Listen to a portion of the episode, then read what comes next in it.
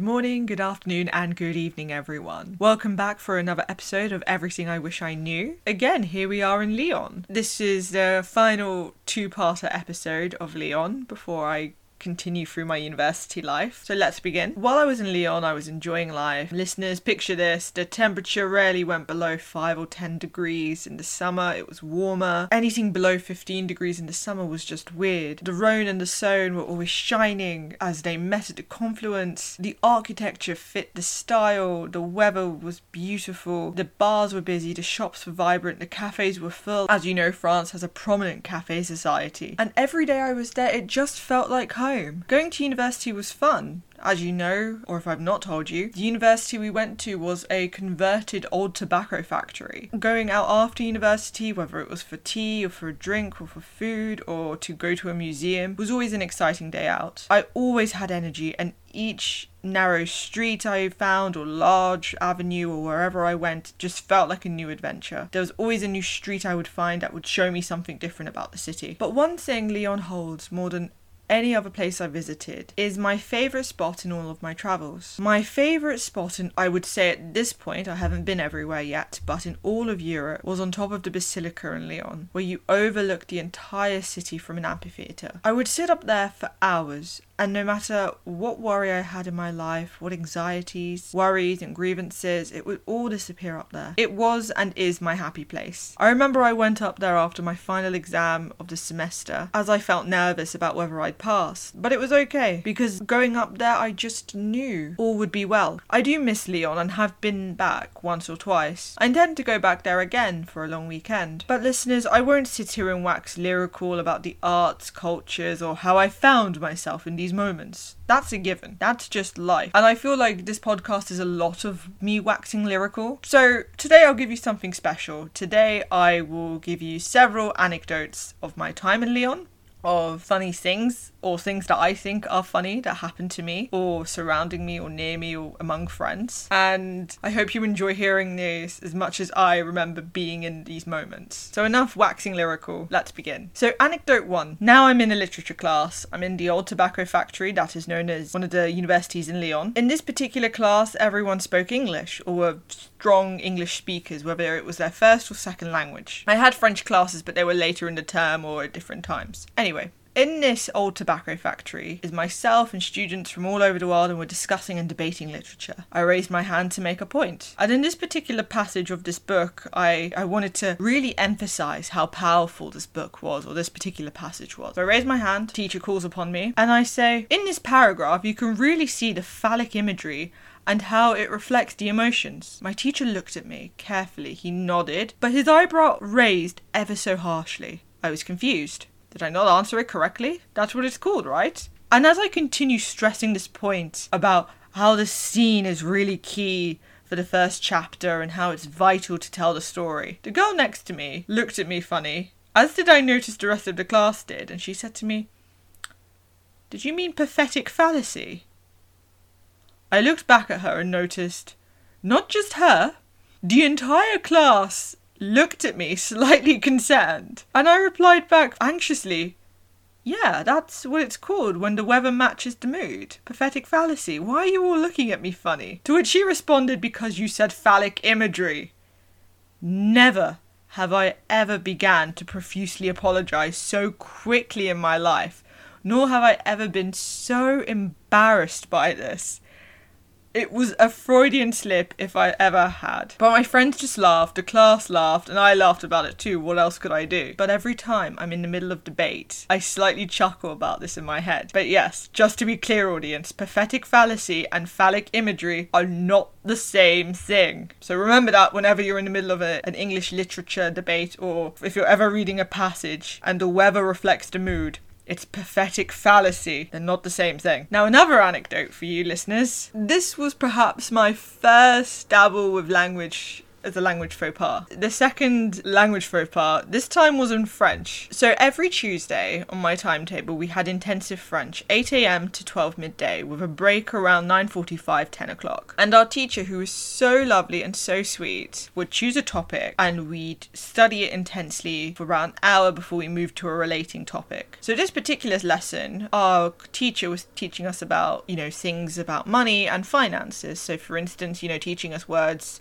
to use like bank, which is banque in French, money, which is l'argent. We keep learning and revising the vocabulary. Then she put a variety of pictures and images on the board and asked us, like, guess or take a shot at what you think this word could be in French. And sometimes it's really simple and sometimes it's really difficult, but she wanted to encourage us to speak up. So one of the images on the board was a safe, a safety deposit box. You know, when you see in old movies where you turn the dial, you know, left 32, right 5, and then it opens up and there's like gold bars in it. It's a picture of that that. And she asked us, and then called upon me, saying, you know, Nico, what do you think this is? And without thinking or putting any thought into my answer, I just went with placard d'or. My French teacher squinted at me in that kind of internet meme kind of way. In my defense, I did have an overload of French words in my mind, so I created my own portmanteau. What did I say? Placard d'or? I said gold cupboard, which is why she just looked at me, half squinting, half rolling her eyes, which I don't blame her. She chuckled a bit, but she gave me a look of like, you son of a gun. And while I received a small chuckle from some of my classmates, it was one of those moments where I sat there of idiotic pride, in which I stood proudly at my hilarious silliness. But there were many moments like that among my friends in Lyon when we forgot the words, we would just kind of combine other words and hope the other person understood what we were saying. Another example of this was forgetting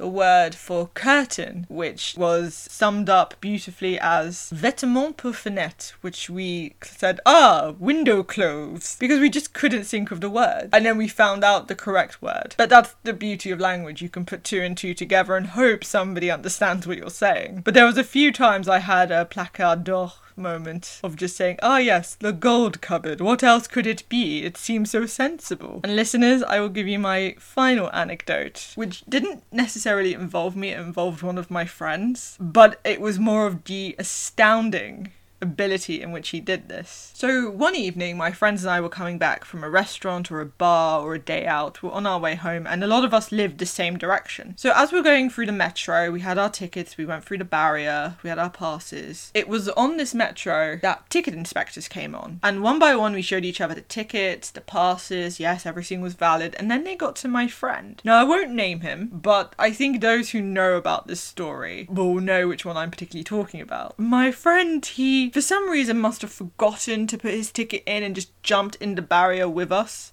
So he just didn't think to, you know, pass. He had a ticket, but it wasn't validated, so he didn't do that, which is the issue here. And his French is impeccable. It's better than mine. It's better than a lot of ours. He's basically fluent. And the uh, inspector asked him, Sir, your ticket is invalidated. And what should have been about a 60 euro fine there and there on the spot. My friend befriended the ticket inspector, chatted with him, and managed to haggle down the fine to 30 euros. It wasn't necessarily the rule of, oh, if you pay it back in 30 days, it will be cheaper.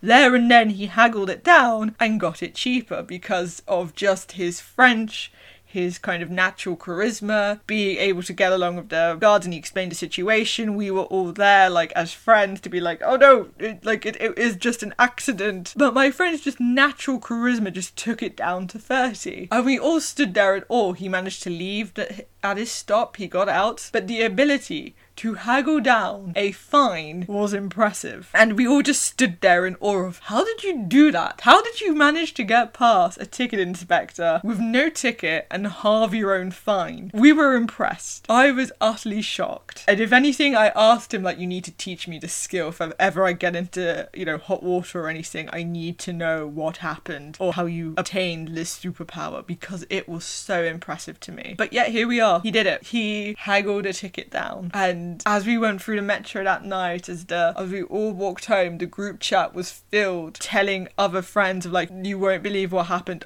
He, our friend, Our friend befriended the ticket inspector. Not only did he not get into trouble, he halved his fine. And we were just utterly gobsmacked at how he did this. But yeah, here we are, smiling, laughing, and these are only a few of the memories that I'm sharing with you today. Lyon was a great time of my life. I can sit here for episode after episode talking about it, but I would go back to waxing lyrical about it. And having had discussions with my friends about, you know, oh, I wish I lived abroad or I wish I'd done this. So, to all my listeners out there, the ones who really wish they had, you know, traveled, done something amazing, or feel like they've missed out on an opportunity because of life happens or the opportunity wasn't there for them at their universities or what have you, things happen in life. I am talking to you from a level of privilege, so it would be wrong of me to tell tell you to either work harder or, you know, change your situation because sometimes life isn't that easy. I was inspired by a story I heard via a podcast. It was from Liz Gilbert and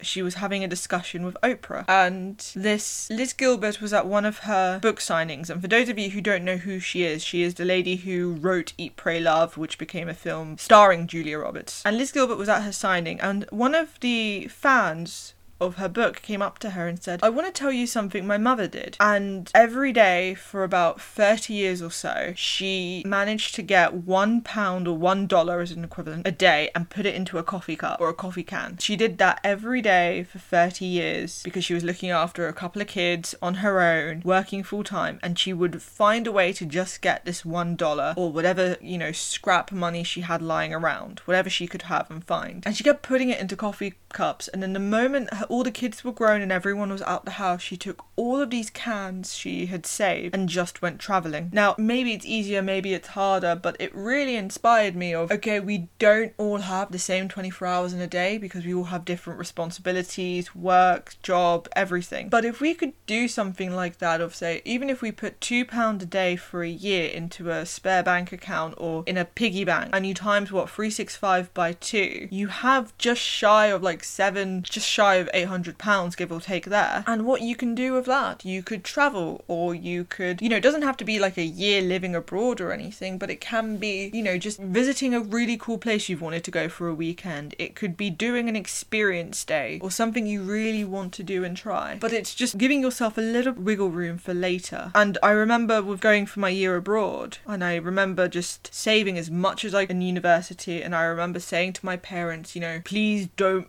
buy me anything for, you know, my birthdays for the next few years or whatever just save that money you would have spent on me and let me use it for my year abroad because it's something I really wanted to do. It was buying clothes second hand, it was finding ways to live frugally that I managed to go and have this experience. It's tough. There were moments, you know what, I want this brand new thing. How can I not have this? But I always think the discipline I had back then with the help I was lucky to have from loving parents to be able to make this happen and support from a university. That's how I did it. And I'm so grateful because I met some of the most loveliest people out there who you've heard in this podcast, and we all had our experience experiences from Lyon. I mean, just take a listen.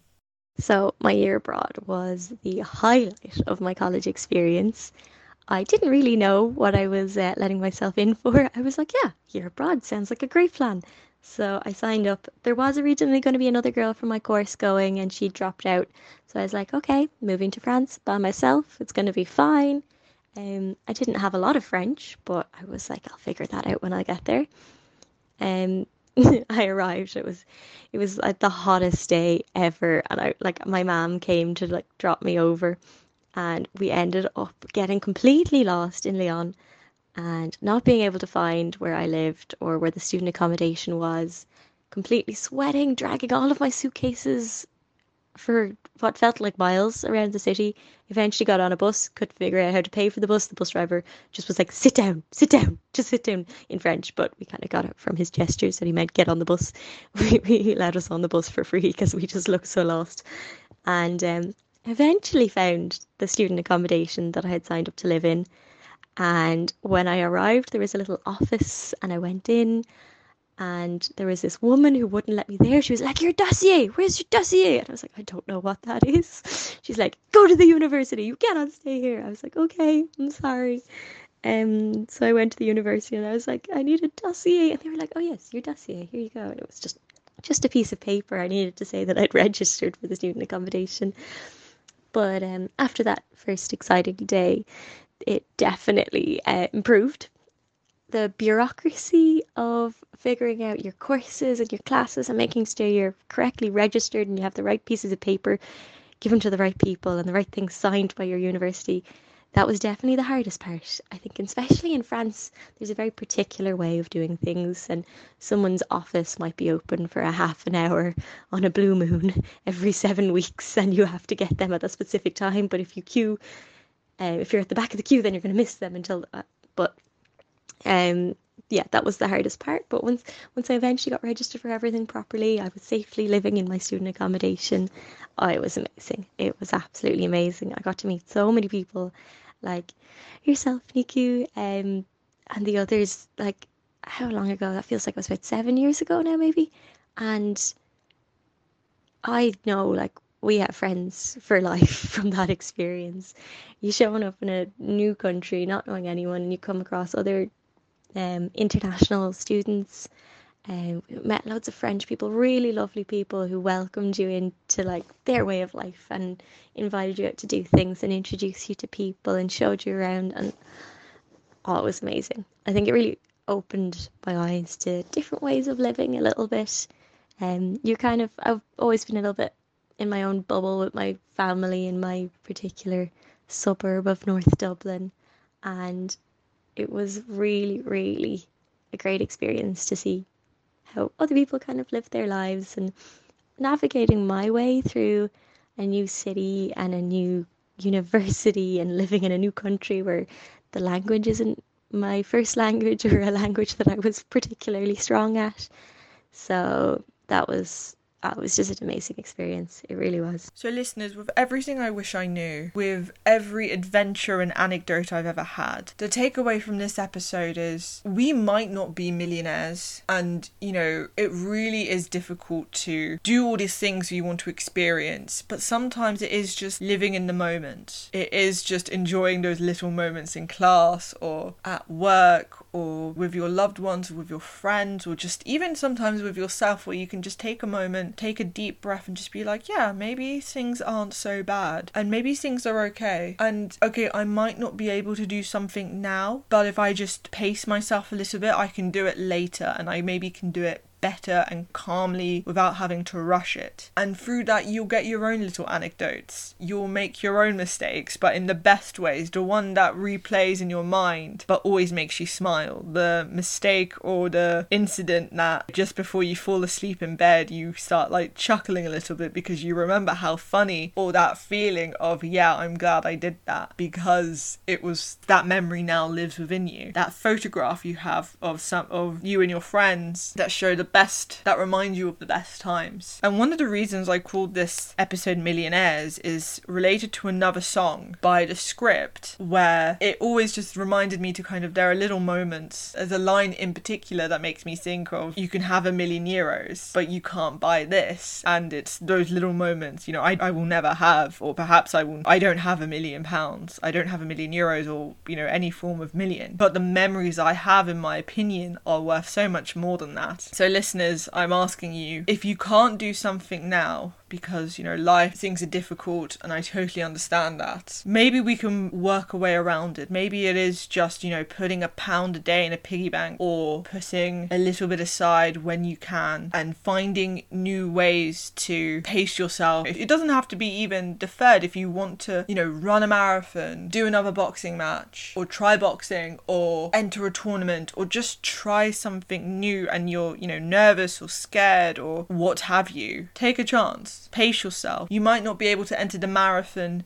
this month, but if with a little bit of training and a little bit of help, you could try next month. Or you can find a half marathon to try. Or, you know, if you want to learn to bake, you start with an easy recipe first and then you build up from there. And that's how you learn, that's how you grow. Then you'll have that memory that will make you feel amazing, that millionaire memory in your mind which is something I like to call, and I'm grateful for how many I personally have. And with those happy thoughts, I like to think we admit them out and we release them into the world, and then they come back to us tenfold. But good thoughts, good words, good deeds, and they live in your mind and they go out to the world as well. So, listeners, please remember your millionaire memories. Please know that you're not alone please write write into me if you want to share any of your millionaire memories or happy thoughts or anything. I have an email address which will be on all my socials, and I will see you all in two weeks. Take take care. Go make a millionaire memory or train or plan for one and let me know what you think. And finally, just before I go,